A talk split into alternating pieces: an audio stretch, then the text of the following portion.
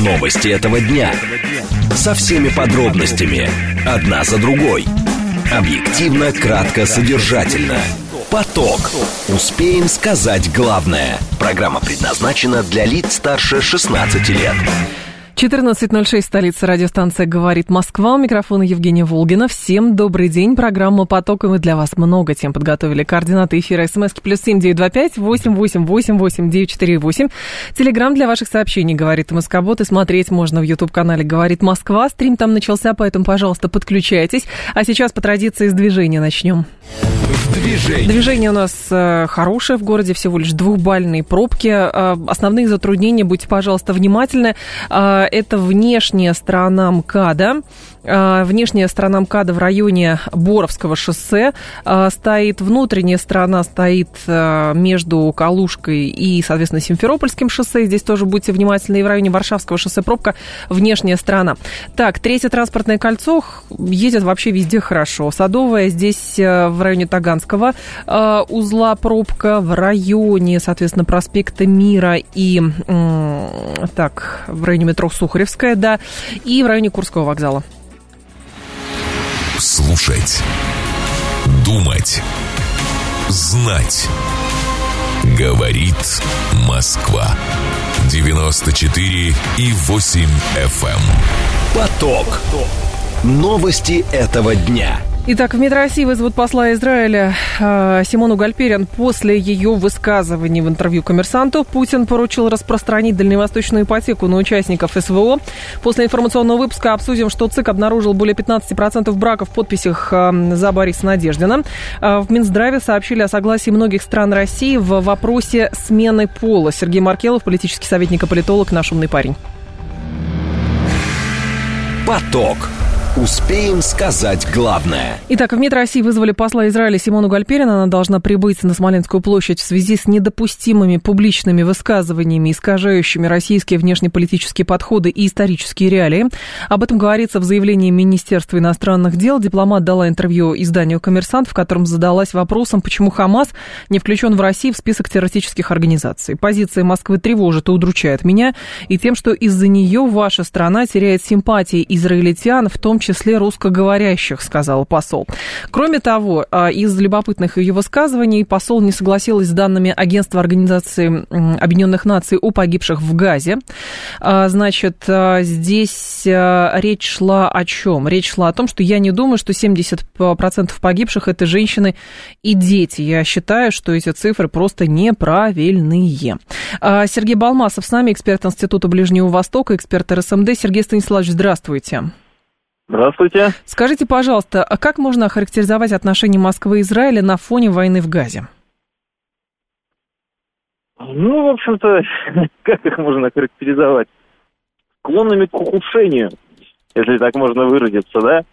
Здесь э, далеко не газа, да, как бы послужило этому причиной. Ну, в общем-то, здесь целый комплекс проблем и причин, да. На самом деле, и вот это скандальное интервью госпожи Гальперин, да, которая, в общем-то, с ног на голову наши действия выставляет на Ближнем Востоке и чуть ли не обвиняет нас вот в том, что с Израилем произошло 7 октября, да, на самом деле проблем-то, скажем, вопросов друг к другу накопилось множество, да. Угу. На самом деле Израиль давно, скажем так, э, был недоволен нашим укреплением в Сирии той же, Израиль мечтал снести режим Башара Асада, да, поскольку он союзник Изра... Э, Ирана, да. А Иран, в общем-то, согласно израильским трактовкам, он пытается создать, так сказать, плацдармы, да, для атаки самого да. Израиля. Угу. А, в свою очередь, э, израильское правительство открытым текстом поддержало э, враждебный нам режим в Киеве, да.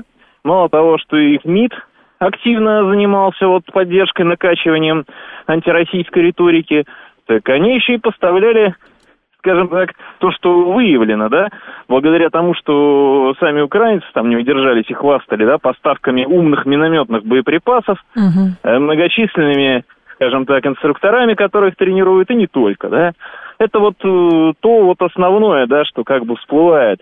А вот истерика, да, в том числе, скажем так, того же представителя израильской оппозиции в парламенте Лапида, да, и вот это вот э, интервью, да, только что назначенной послицы, извиняюсь их, да, за мой великорусский, да, но это отражает их неудачи в секторе газа, в общем-то, а и сами, да, израильские военные жалуются, что их бьют, в том числе российскими корнетами. Вот, их хваленый Меркавы-4. Это одна из, одна из причин, почему вот наблюдается вот это бурление Сергей Станиславович, но интересно же, что предыдущий посол, я не случайно приводила в пример, еще 1 ноября 23 года а, делал заявление Александра Бенцви как раз накануне своего ухода с, этого, с этой должности. Он как раз а, сомневался в достоверности данных Генерального комиссара Ближневосточного агентства ООН для помощи палестинским беженцам. Говорил, что, в общем, неправильно посчитали, что не может быть, что в числе погибших в основном это женщины и дети. То есть недоверие высказывается и недовольство высказывается ко всем, будь то какие-то заявления Москвы, будь то какие-то заявления Организации Объединенных Наций. То есть это определенного рода тренд. Но в данном случае, когда российский МИД э, вызывает посла э, и говорит, что, в общем, не удовлетворен этой позицией, не удовлетворенным этими высказываниями, дальше-то что следует? Они же, каждый же все равно при своем остается.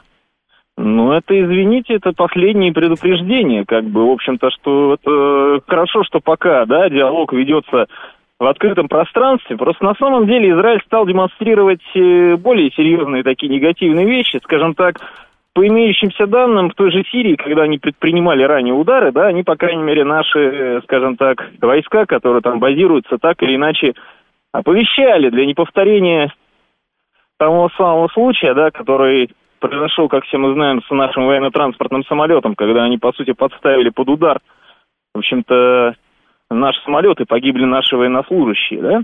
Теперь, в общем-то, мы наблюдаем тенденцию к отказу от этого информирования, да, и вот угу. явную враждебность такую вот, которая э, намечается. Вот. Но ос- хорошо, основная что... же, да, основная же проблема в том, что, ну, насколько я понимаю, вот и есть несовпадение позиций России и Израиля по там войне в Газе, и как раз в этом интервью там корреспондент и задает этот вопрос, что есть несовпадение. То есть несовпадение позиций это нормально, но почему, с вашей точки зрения, а, Израиль всячески пытается как бы использовать эту ситуацию, прекрасно понимая, что это только вредит а, отношениям. Ведь, опять же, то же самое можно говорить и про целую Организацию Объединенных Наций, про какие, какие бы то ни было другие страны. То есть, как будто бы как некий, со стороны Израиля есть некий шантаж, что вот если у вас такая позиция, значит, не удивляйтесь, что русскоговорящие израильтяне будут, э, в общем, как, каким-то образом настроены против вас. Но это же манипуляция определенного рода. Конечно, манипуляции. Дело в том, что значительная часть так называемых русскоязычных израильтян это выходцы с Украины, которые как раз, они задолго до этих событий, в общем-то, были настроены, ну, скажем так, не в нашу пользу, да, в общем-то. И, в общем, здесь э, это, конечно же, манипуляции. Угу. Вот. А самое главное здесь, в общем-то, то, что мы Израилю переходим дорогу, во-первых, по украинскому проекту. У них на самом деле на случай краха собственно, своего израильского государства существовали свои планы насчет Украины, да, первое. Ну и второе, это наши тесные отношения с Ираном. И в этом они видят все угрозу. Угу. Но с вашей точки зрения, если МИД вызывает посла, ну, наверное, какую-то ноту выдает, то есть может ли эта ситуация дойти до того, что, ну, например, а, там Россия отзовет, соответственно, не отзовет, а попросит посла, э, Израиль отозвать этого посла, то есть там, не знаю, лишить аккредитации какой-то, то есть до, до какой степени а, может развернуться вот это, этот конфликт? Ну, на самом деле, это ни одной из сторон пока не выгодно, да, вот вот, скажем так, какое-то даже серьезное понижение дипломатических отношений. И угу. здесь, в общем-то, Израиль пытается прощупать наши слабые точки. Вот. Но здесь, на мой взгляд, вестись на это не следует. А, потому как, собственно говоря, э, ну, это выглядит трагикомично, конечно, что они, в общем, два года занимались тем, что портили нам, что называется, пытались портить кровь по той же Украине, да, а теперь у них, у них какие-то претензии к нам, да, тем более, что, в общем-то, вот только что назначенная послица, да, начинает со скандалов, да, свои отношения. Ну, это, опять же, ну, это манипуляции классические, на них вестись не стоит, да, и, ну, следует прежде всего гнуть свою линию, тем более, ну, о чем они говорят? О том, что мы едва ли не поддерживаем Хамас, хотя мы, в общем-то, осудили вот эту атаку 7 октября.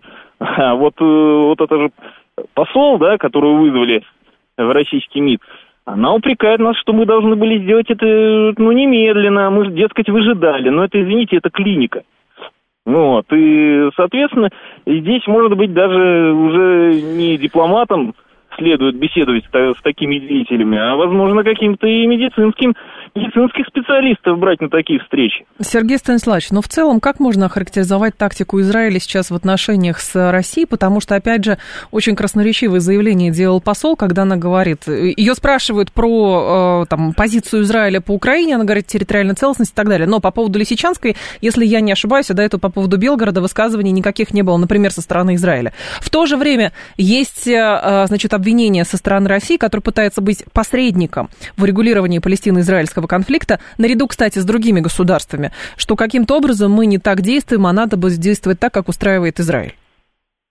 Ну, конечно, они хотят, э, чтобы мы вернулись во времена Ельцина, да, когда мы безоговорочно их поддерживали в ущерб, в том числе, своим интересам. Но времена это про эти прошли.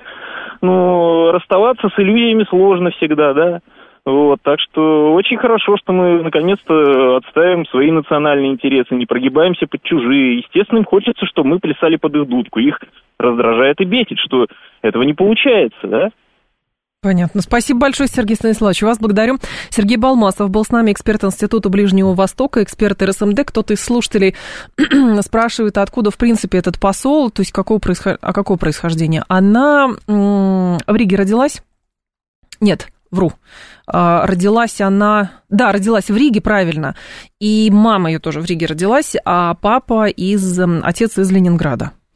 Вот. Что здесь еще любопытного есть? Значит, на Смоленской площади говорят, что в связи с недопустимыми публичными высказываниями посла Израиля, искажающими российские внешнеполитические подходы и исторические реалии, Гальперин будет вызван в МИД. В сообщении отмечается, что ряд заявлений израильского дипломата крайне неудачное начало дипломатической миссии, которая должна быть нацелена на развитие двусторонних отношений в интересах народов двух стран. А в интервью коммерсанту, опубликованном накануне, посол Израиля в России высказался по поводу контактов России с Хамасом Э, в России говорят, что ведут эти переговоры, чтобы освободить заложников, но скоро уже 4 месяца, как люди остаются в заложниках, их не освобождают, отметила она. Э, значит, по ее словам, нас очень тревожит ситуация в нашем регионе в целом, где Иран подзуживает Хамас, Хезбаллу, хуситов, которые препятствуют свободе судоходства по Суэцкому каналу и в Красном море, что подрывает стабильность мировой торговли и приводит к росту цен. Но от России мы не слышим ни слова осуждения в Совете Безопасности ООН, сказал Гальперин. Кроме того, она высказывается на тему Холокоста, цитирую, «Мне не очень понятно, почему министр иностранных дел Сергей Лавров понижает значение этого чудовищного события». Вот здесь тоже очень интересно, конечно, а что э, предоставляется в качестве доказательства того, что с точки зрения Гальперин Лавров как-то не так высказывается о Холокосте. А, по ее словам, многие народы понесли тяжелые потери, русский народ заплатил за победу над нацизмом миллионами-миллионами жизней, мы об этом помним помним, но никогда еще в истории мир не знал такого массового и планомерного уничтожения людей исключительно по национальному признаку. Это пережил только еврейский народ, настаивает Гальперин. Она также выразила сожаление, что Международный день памяти Холокоста пока не является официальным днем в государственном календаре России. Я буду говорить об этом с моими российскими коллегами. Но в итоге вызвали ее в МИД. Э, посмотрим, как дело будет дальше развиваться.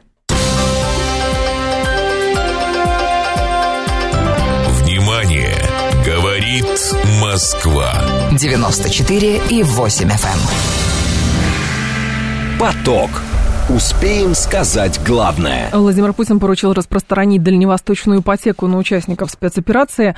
А, Путин также поручил поднять лимит кредита по программе с 6 миллионов рублей до 9 миллионов рублей. А при этом для людей не будет учитываться условия, касающиеся возраста и семейного положения. Программа доступна, например, молодым семьям, где оба супруга не старше 35 лет, а также родителям-одиночкам с детьми в возрасте до 18 лет. Также подразумевается отмена требований к стажу работы по специальности для педагогических работников и работников медицинских организаций. А, до 1 марта правительство должно распространить действия дальневосточной и арктической ипотеки на участников военных эм, действий на Украине и членов семей погибших. В распоряжении уже на сайте Кремля есть.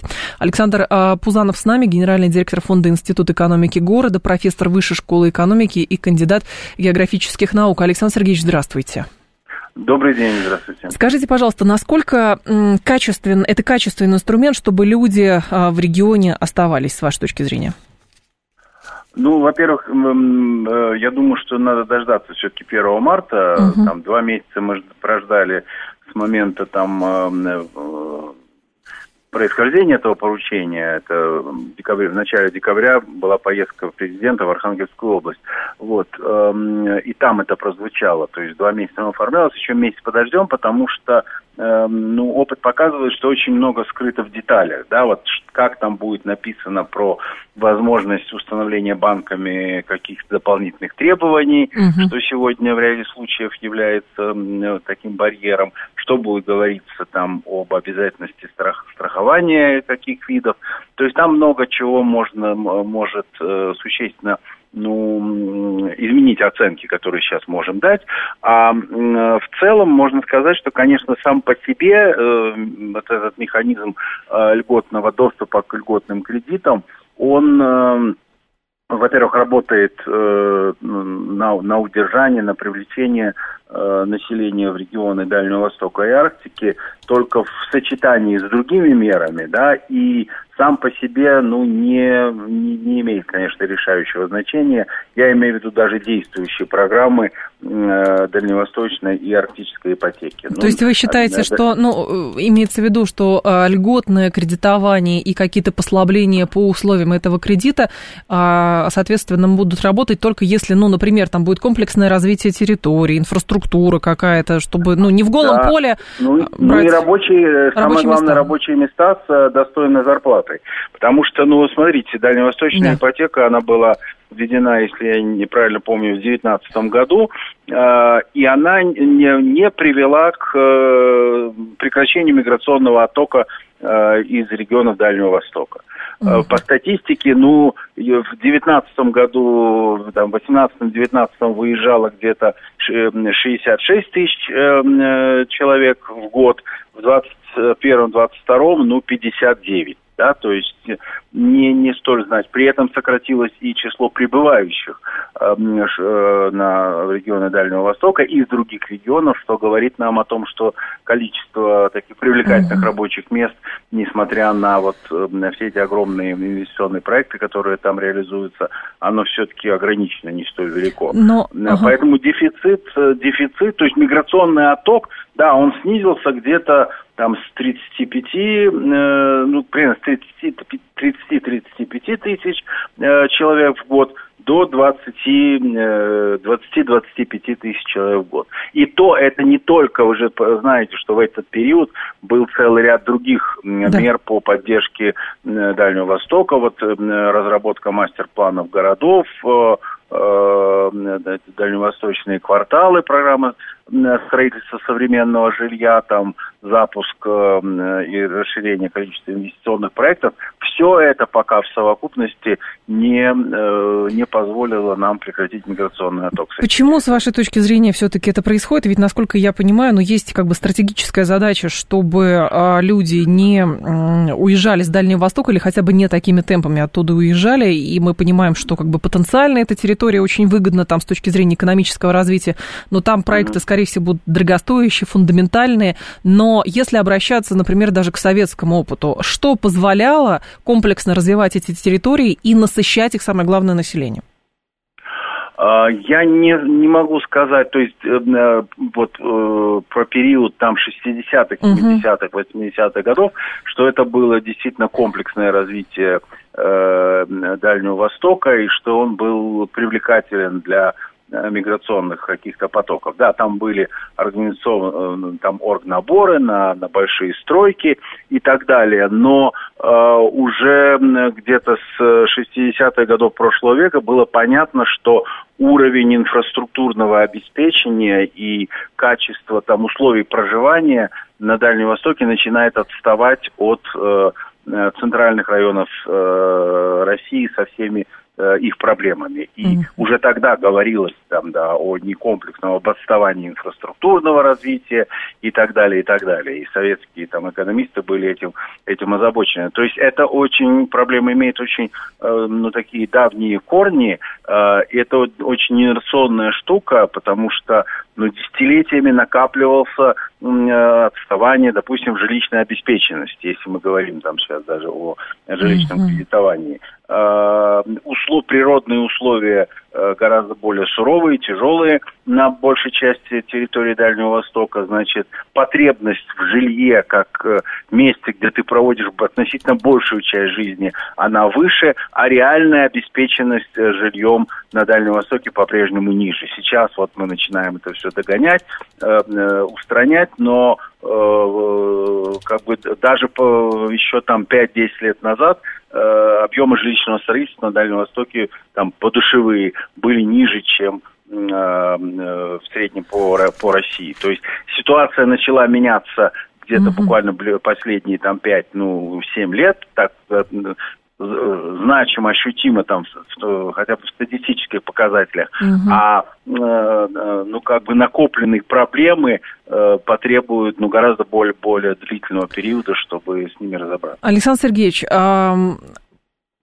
влияет ли а, развитие отношений с странами Юго-Восточной Азии, а, Китаем и другими государствами АТР на то, что Дальний Восток будет населением прирастать, как вы считаете? Ну, конечно, влияет. Это будет во многом определять инвестиционный климат и, самое главное, конкретные э, проекты и рабочие места, которые могут быть созданы э, в том числе э, предприятиями, инвесторами из вот упомянутых вами стран э. Азиатско-Тихоокеанского региона, э, они могут быть, э, ну, существенно повысить привлекательность э, и э, там потенциал карьерного роста, роста там человеческого капитала на Дальнем Востоке. Потому что многие, да, есть многие стройки, э, огромные стройки, которые сейчас э, разворачиваются, ну, прям скажем, они не требуют особо квалифицированного труда, они, угу. может, привлекателен Дальний Восток с точки зрения, ну, условно говоря, для москвича или жителя там миллионника молодого в, евро, в европейской части страны, он может быть привлекателен с точки зрения возможности карьерного роста, он может быть там стремителен, да. да, но он не очень привлекателен с точки зрения, ну, качества те, Э, ну, то, то, то, требований к профессии, которую Понятно. тебе там предложат, э, ну и, соответственно, параметров городской среды, в которой ты будешь э, пребывать, проживать. Спасибо большое, Александр Поэтому... Сергеевич. Вас да. благодарю. Да, Александр Пузанов был с нами, генеральный директор Фонда Института экономики города, профессор Высшей школы экономики, кандидат географических наук. Александр Невский говорит, Кремль туда перенесите, и будет вам счастье. Зачем Кремль туда переносить? Ну, то есть, чтобы что? Кремль, понятно, что он в Москве, более того, Кремли по всей, э, Кремль есть и в других э, городах России. Что вы имеете в виду? То есть, если финансовый центр будет на Дальнем Востоке, или столицу перенести на Дальний Восток, или куда-нибудь за Урал, например, в Сибирь, ну, про это много уже говорят. Но, правда, основной вопрос, для чего? Вот основной вопрос. И самое главное, понятно, здесь есть, конечно, наверное, как бы логика, когда говорят, что вот у России основные отношения складывались с Европейским Союзом а, и с Европой в целом, и понятно, почему столица а, была как раз на а, Западе а не на Востоке. Вот. А сейчас у нас отношения с Китаем, поэтому надо переносить. Но, во-первых, понимаете, просто переносить столицу в расчете на то, что теперь мы будем только с Китаем, это странно потому что, ну, мы не знаем, как будут отношения между странами развиваться, например, через 10 лет, а если процесс уже запущен, то что тогда? То зачем? Другое дело развивать какие-то, ну, условно, финансовые центры крупные. Да, то есть не нужно переносить столицу во Владивосток или в Новосибирск, например, или строить какие-то новые города. Можно просто эти города трансформировать под то, что они будут, ну, как-то э, нести какую-то дополнительную нужную функцию. Например, не знаю, тот же самый Владивосток в условиях того, что развивается, например, торговля с Китаем. Вот, потому что, насколько я понимаю, даже растаможка товаров происходит, э, если товар для Владивостока, все равно этот товар через московскую таможню проходит. Вот, странная история, но все равно. Поэтому отношения между странами, то есть территория это огромная, и поэтому рассчитывать на то, что если перенести столицу куда-то, только тогда эта территория будет развиваться, ну, это, по крайней мере, странно. Речь идет, наверное, о децентрализации определенной, но это отдельный большой разговор. Новости этого дня. Со всеми подробностями. Одна за другой. Объективно, кратко, содержательно. Поток. Успеем сказать главное. 14.35 в столице, у микрофона Евгения Волгина. Мы продолжаем. МБ тут негодует, говорит, какую вы ерунду говорите? Ну, хорошо, оппонируйте мне тогда. Что, что, что не так в обсуждении темы с, про поводу дальневосточной ипотеки и концепции того, чтобы люди оставались на Дальнем Востоке?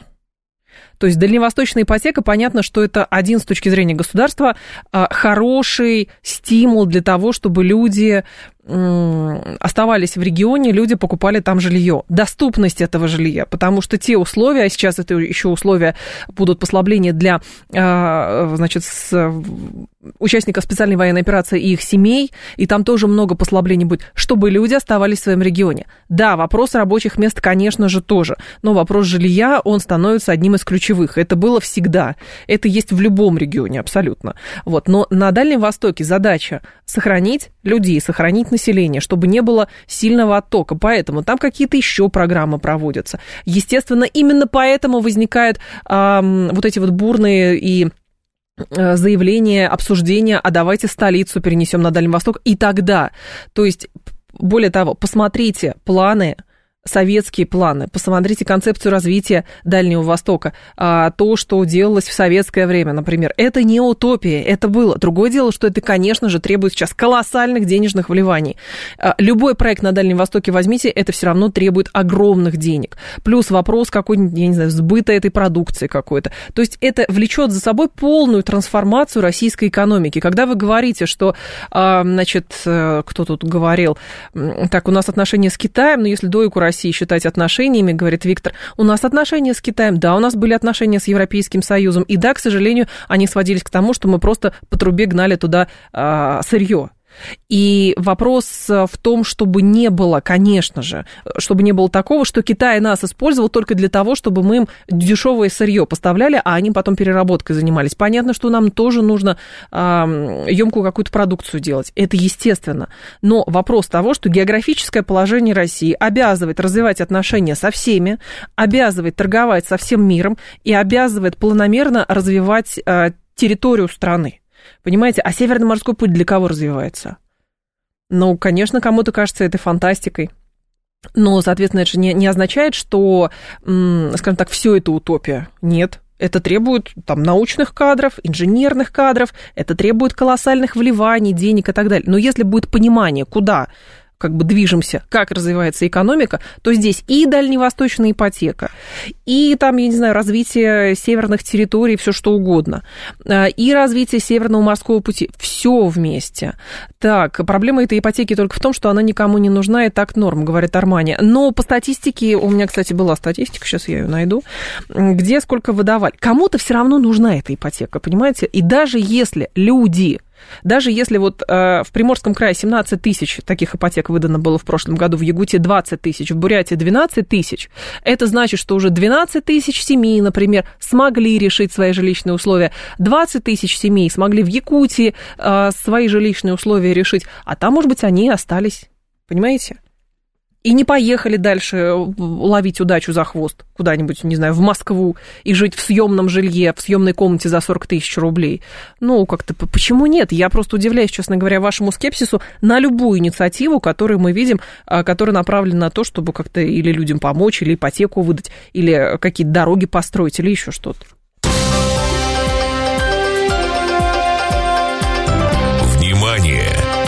Говорит Москва. 94 и 8 FM. Эм. Поток. Успеем сказать главное. Так, по поводу, давайте теперь с Надеждой разбираться. Рабочая группа ЦИКа выявила больше 15% браков в подписях Надеждина. Заявление делает штаб политика. Что здесь еще? Допустимый уровень не более 5% брака из 60 тысяч проверенных подписей. А, решение о регистрации или отказе в ней ЦИК примет не позднее 10 февраля. По ТАССу читаю. По данным а, значит, пресс-службы рабочая группа рекомендовала комиссии не регистрировать оставить надежде на итоговое решение будет принято на заседании а, ЦИКа 7 февраля, причем для проверки ЦИК сделал выборку в 60 тысяч подписей, более чем из 100 тысяч представленных Надеждином. Для регистрации кандидатам брак не должен превышать 5%. Как сказал ТАССу, зампред ЦИКа Николай Булаев, рабочая группа сегодня вручила представителям Надеждина и выдвиженца от коммунистов России Сергея Маленковича протоколы по итогам проверки подписей. Проверка с данных документов и подписей обоих претендентов кандидата на выборах президента прошла в том режиме, который определен федеральным законом. Добавляется, что вопрос о регистрации претендентов в кандидаты на выборах президента России будет рассмотрен ЦИКом по итогам заседания рабочей группы. Комиссия проанализирует выявленные недостатки, примет решение о регистрации. К настоящему моменту ЦИК зарегистрировал четырех трех кандидатов в президенты. Это Леонида а, Слуцкого, выдвинутого ЛДПР, Николая Харитонова, КПРФ, Владислава Дованкова, новые люди, действующего главу государства Владимира Путина. Он идет как самовыдвиженец. Надеждин представил документы и подписи для регистрации на выборах 31 января, Маленкович 28 а, января. При этом а, уже Значит, э, что здесь? Надежда сообщил РИА Новости, что если ЦИК откажет ему в регистрации на выборах президента, то он обжалует это решение в Верховном суде. То есть еще решение никакое не принято, но уже есть предупреждение, что если будет что-то не так с точки зрения его штаба, то пойдут жаловаться в Верховный суд. Здесь, конечно, э, Вопросов много возникает, и мы это уже с политологами тоже обсуждали по поводу того, почему, например, Надежда делает ставку не, так называемой несистемной оппозиции, которая вообще за границей уже живет, и это может вызывать даже опасения у самого Надеждина. Станислав Корякин с нами, политконсультант, автор телеграм-канала «Смысла и стратегии». Станислав Владимирович, здравствуйте. Добрый день, Евгений. Скажите, пожалуйста, Станислав Владимирович, вот то, что происходит а, сейчас вокруг а, Надеждина, и самое главное, что еще никакое решение не принято, но он уже предупреждает, что, значит, если ему откажут в регистрации, он будет обжаловать все это в Верховном суде. Вот как воспринимать, в принципе, то, что Надеждин а, пошел на эти выборы, соответственно, ЦИК пытается, не пытается сейчас, а сделал выборку, и у него вопросы к этому возникли, ну и вот это предупреждение Надеждина. Ну, надо понять, э, ну, и это все, в принципе, кто в политическом процессе задействованы, понимают, что выборы, ну, и, соответственно, сбор э, подписей для тех кандидатов, кто это должен сделать, это шоу, политическое шоу, которое э, должно приносить известность, которую потом можно конвертировать в голоса. Поэтому на каждом этапе этого процесса тем кандидатам, у кого ну, не очень хорошо, скажем так, э, с известностью или э, с рейтингом э, доверия и так далее, важно периодически и даже, я сказал, постоянно воспроизводить какие-то события, информповоды, которые заставляют э, вот общественное пространство, медиа говорить об этом. Угу. Но с вашей точки зрения, почему Надеждин стал кандидатом, на которого в итоге стала ставить несистемная оппозиция, так называемая? Ну, вы понимаете, о чем я говорю, когда э, за него да. люди, сидящие в Латвии, там, в, при, вообще в Прибалтике, где-то за границей, начинают призывать. Угу. Ну, э, во-первых, надо э, сказать, что э, обычно, когда выдвигают таких кандидатов, я имею в виду кандидаты, которые, скажем так, не на второй срок идут, и там очевидно, что, собственно, политик будет пытаться воспроизвести себя в политическом пространстве, то вот для таких кандидатов, которые первоходы, ну вот если мы говорим про выборы президента, угу. это важнее, чтобы она была такой фигурой согласования. То есть не лучшим, а, но и не совсем фриком. А, поэтому, когда разные центры, ну, там, кто-то в Латвии, кто-то в Германии, кто-то там еще где-то, а, у них есть какие-то свои разные представления о прекрасном. Вот Надеждин, мне кажется, с точки зрения этих разных центров показался такой фигурой, на которой они все могут договориться, ну и, соответственно, открыть финансирование. Ага. Кроме того, я хочу сказать, что он же тоже не случайный человек. Он в политике давно, известен в тусовке. Конечно. И я думаю, это тоже, это тоже учитывалось, э, э, я думаю, при подборе. Э, он относительно, ну, если говорить прошлого, имеет определенный политический бэкграунд. Ну, даже там в Госдуме было некоторое угу. время. Вот. И при этом он э, считается относительно системным в политическом пространстве. Ну, там, СПС, например, э, на телевидении периодически выступает э, в качестве э, такого как бы мальчика для битья, вот, и э, муниципальный депутат и так далее. Вот. Ну и, соответственно, еще важные два момента, что другие политики, возможно, более подходящие, там, Ройзман, например, и так далее, отказались от участия в кампании, ну и вообще ушли куда-то с политических радаров. Вот. А э, он, Надеждин, э, ну, один из немногих, который как-то там известен, э, остались в России. Ну, остальные так раз бежали mm-hmm. вот в ту самую Латвию, там, не знаю, Германию. Ну, просто вопрос, а есть ли здесь действительно, ну, некая, как вы считаете, для самого Надеждина неожиданность, что за него там запрещенный Ходорковский стал топить еще кто-то? То есть, условно, Надеждина самого та страна стала использовать как возможность как бы доступа в российское информационное пространство накануне выборов. Вот про что. И это же вопрос, самому-то ему, скорее всего, это тоже не нужно было. Ну, э, я более чем уверен, что Надеждин э, прагматик, вот, и хотя даже некоторые его считают даже циником. Вот, но так-то, в общем-то, это ну, как бы свойственно многим политикам, mm-hmm. особенно те, кто хочет получить свои там 15 минут славы и так далее. Mm-hmm. Вот, я думаю, что Надеждин отчасти предполагал этот эффект, Э, понимая, что, например, другие кандидаты, которых условно можно будет назвать э, несистемными, альтернативно там либеральными uh-huh, или еще какими-то.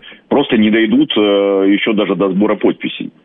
И, собственно, я думаю, что это был такой проект, ну, был или еще есть проект, который, в котором было запланировано вот такое внимание вот, людей, находящихся по ту сторону границы. Э, но при этом, э, я думаю, что очевидно предполагался такой как бы планированный epic fail.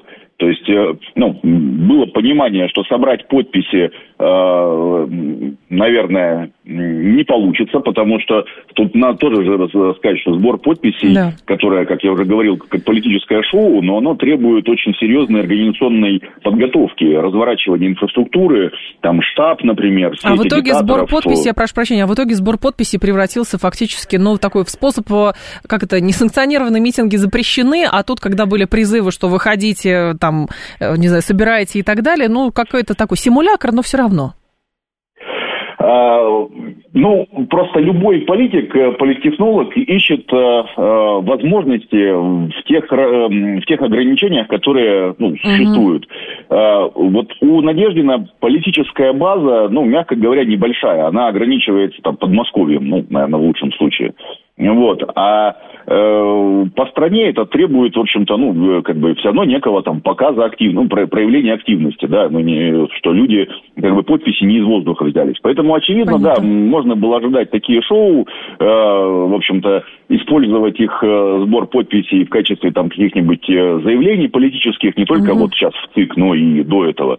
Вот, поэтому я думаю, что это все Надеждин, его технологии Э, предполагали, вот, и по большому счету, как я уже сказал, это такой запланированный epic fail. Понятно. Спасибо большое, Станислав Владимирович. Вас благодарю. Станислав Корякин был с нами, политконсультант, автор телеграм-канала «Смыслы и стратегии». Так, это самая оппозиция-то понимает, что как только они начинают совать свой нос в дела любого кандидата, этот кандидат сто процентов идет на дно, говорит Армани. Ну, проходили же это уже, ну, ничему их жизнь не учат, говорит Армани.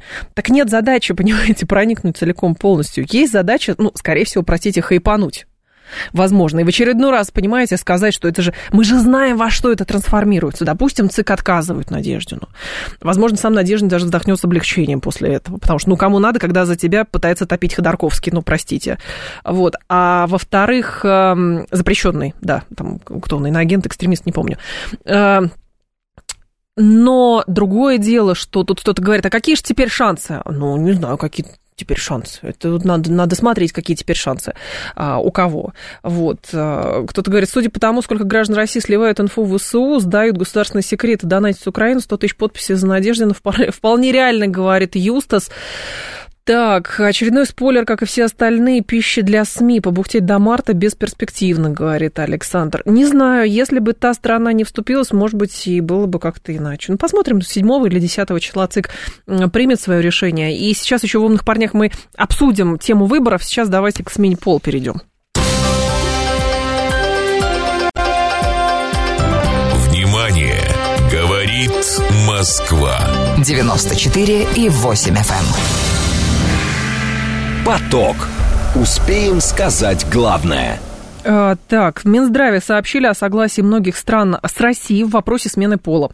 Руководитель ведомства Михаил Мурашко указал, что наше законодательство отвечает классическим ценностям. Всемирная организация здравоохранения рассматривает разные мнения. Хочу сказать, что э, Россия не одинока в своей позиции, отметил министр в интервью РИА Новости. По его словам, многие государства консолидируются с позиции Москвы и рассматривают классическое трактование двух полов. Но здесь, скорее, слово все-таки не классическое, наверное, подходит, а слово эм, как бы научное трактование а, половой принадлежности. Вот как-то так.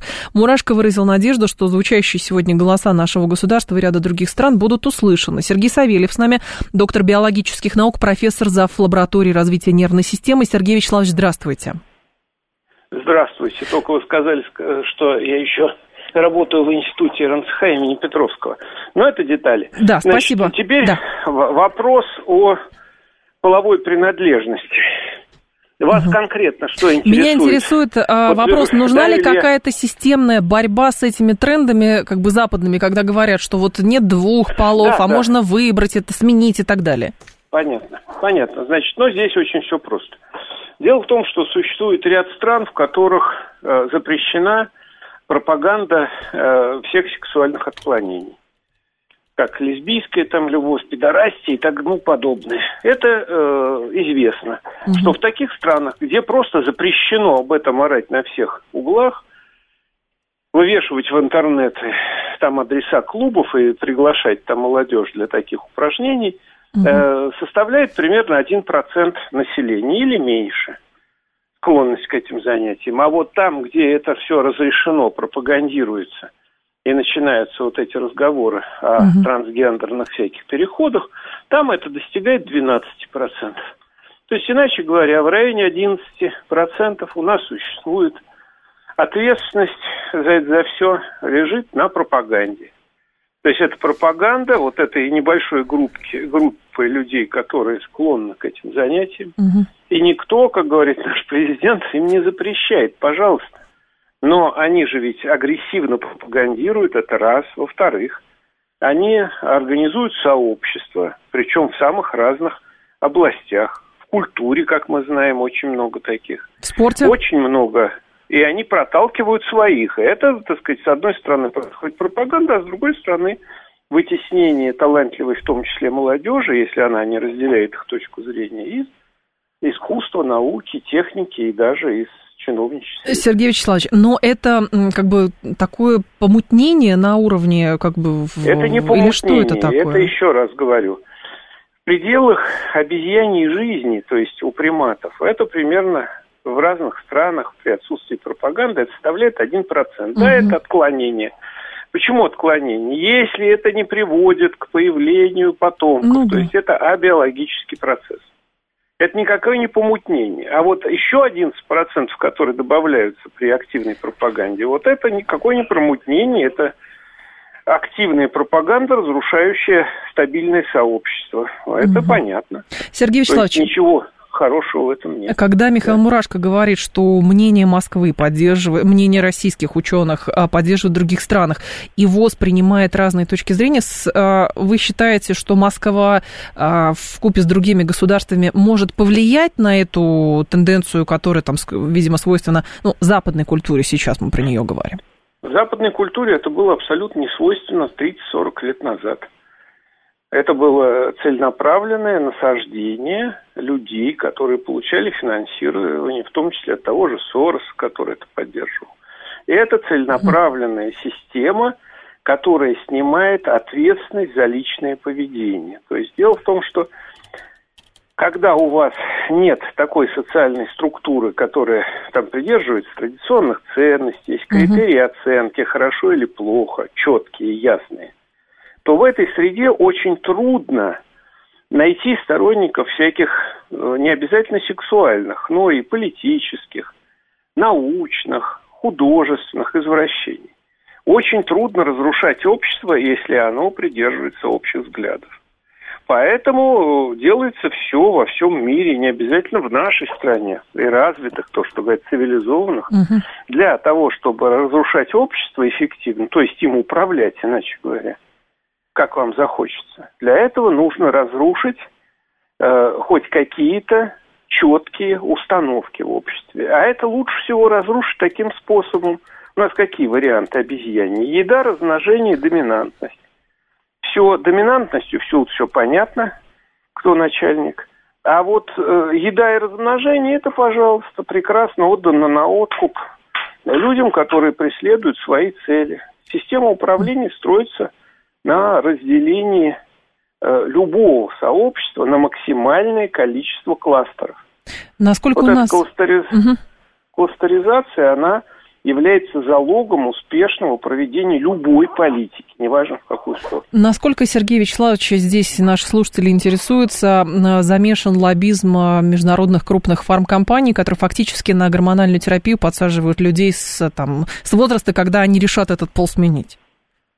Да, это огромная заинтересованность. Они финансируют, а вам даже больше скажу. Вы поймите, вот, например, есть очень простые принципы uh-huh. в бизнесе, особенно в этом. Вот, например, не фармкомпания, а компании, производящие сигареты, стали зарабатывать во много раз больше, хотя реклама стала меньше, сигарет стало меньше. Почему? Потому что они обменялись акциями с э, компаниями, производящими товары для спорта, и медицинскими этими э, фирмами, которые производят товары против, против курения. И все, теперь все зарабатывают и на здоровом образе жизни, и на сигаретах, и на лекарствах от них. Ребята, это бизнес. Естественно, фармкомпании кровно заинтересованы в этом деле. И не только фармпрепараты. Вы посмотрите, что творится с тем же самым диабетом. Очень много препаратов, которые которых не надо давать людям, когда можно лечиться просто угу. диетой на ранних стадиях диабета, их тоже сажают на всякие серьезные препараты, в этом заинтересованы эндокринологи, фирмы, которых финансируют, и потом переводят на в том числе инсулин экзогенный. Наш слушатель Та говорит... Та же самая да. история. Та же самая история со сменой пола. Наш слушатель говорит, надо выходить из Всемирной организации здравоохранения, если наш голос там не будет услышан. Нет, надо просто, не надо голосить. Надо взять и перекрыть поставки лекарств, которые, за которые богатые западные фармфирмы платят врачам. И все. Производите свои, контролируйте их использование. Не надо ни, ни голосить. Вы можете голосить сколько угодно, но когда против вашего голоса стоит 100-долларовая банкнота, ваш голос никто не слышит. Все просто. Сергей Вячеславович, насколько, с вашей точки зрения, современная российская молодежь все-таки имеет иммунитет против вот этой насаждаемой пропаганды по поводу смены пола? Э, у нас э, получше из-за того, что у нас, так сказать, медленнее идет вот это развитие. Но этого тоже достаточно много в стране. И это надо просто делать очень непопулярным. Ну, например, приведу пример. Вот, например, некий артист, который смотрит, э, который, как известно, так сказать, увлекался этим делом. Не надо давать ему власть. Площадку Все, он, пожалуйста, может быть артистом, но он никогда не должен быть режиссером. Он не должен повелевать судьбами других людей. И все сразу отпадет. Пожалуйста, ты увлекайся своими замечательными занятиями. Ей никто не запрещает. Но если вы не будете давать таким людям власть, это все само рассыпется. То есть вы лишите их системы создания вот этой вот инфраструктуры атипичных сексуальных увлечений. Потому что это очень агрессивная среда. Они страшно поддерживают друг друга. И ну, вот на моих глазах за 30 лет это уже превратилось в гигантское, в том числе и гомосексуальное лобби. Вот Спасибо. Спасибо, Сергей Вячеславович. Вас благодарю. А, Сергей Савельев был с нами, доктор биологических наук, профессор а, РНЦХ имени Петровского, зав. лаборатории развития нервной системы. 7373948, это телефон прямого эфира, 7373948. Так, еще кто-то говорит, домострой это традиционная ценность. И говорит, при чем тут домострой? Послушайте, тут речь идет о том, что есть определенного рода проблема, довольно серьезная. А, это насаждение идеи смены пола. Это у нас с вами есть иммунитет против этого, и мы думаем, дураки какие. Но есть люди, у которых нет этого иммунитета, которые очень серьезно подвержены этой пропаганде. И мы видим, что агрессивной пропаганде, причем, например, да, ты, если ты хочешь менять пол, не говори об этом своим родителям, иди сразу к врачу. Э, есть же вот эта тема с, э, там, в некоторых западных государствах. Я не демонизирую Запад, просто мы с вами должны понимать, что есть определенного рода тенденции. Как бы вы ни относились к Министерству здравоохранения России, как бы вы ни относились к российской власти, но проблема в том, что, в общем, нужно вырабатывать иммунитет против этой штуки, чтобы все эти странные истории, в общем, не насаждались здесь. 15 часов новости, и мы с вами продолжим.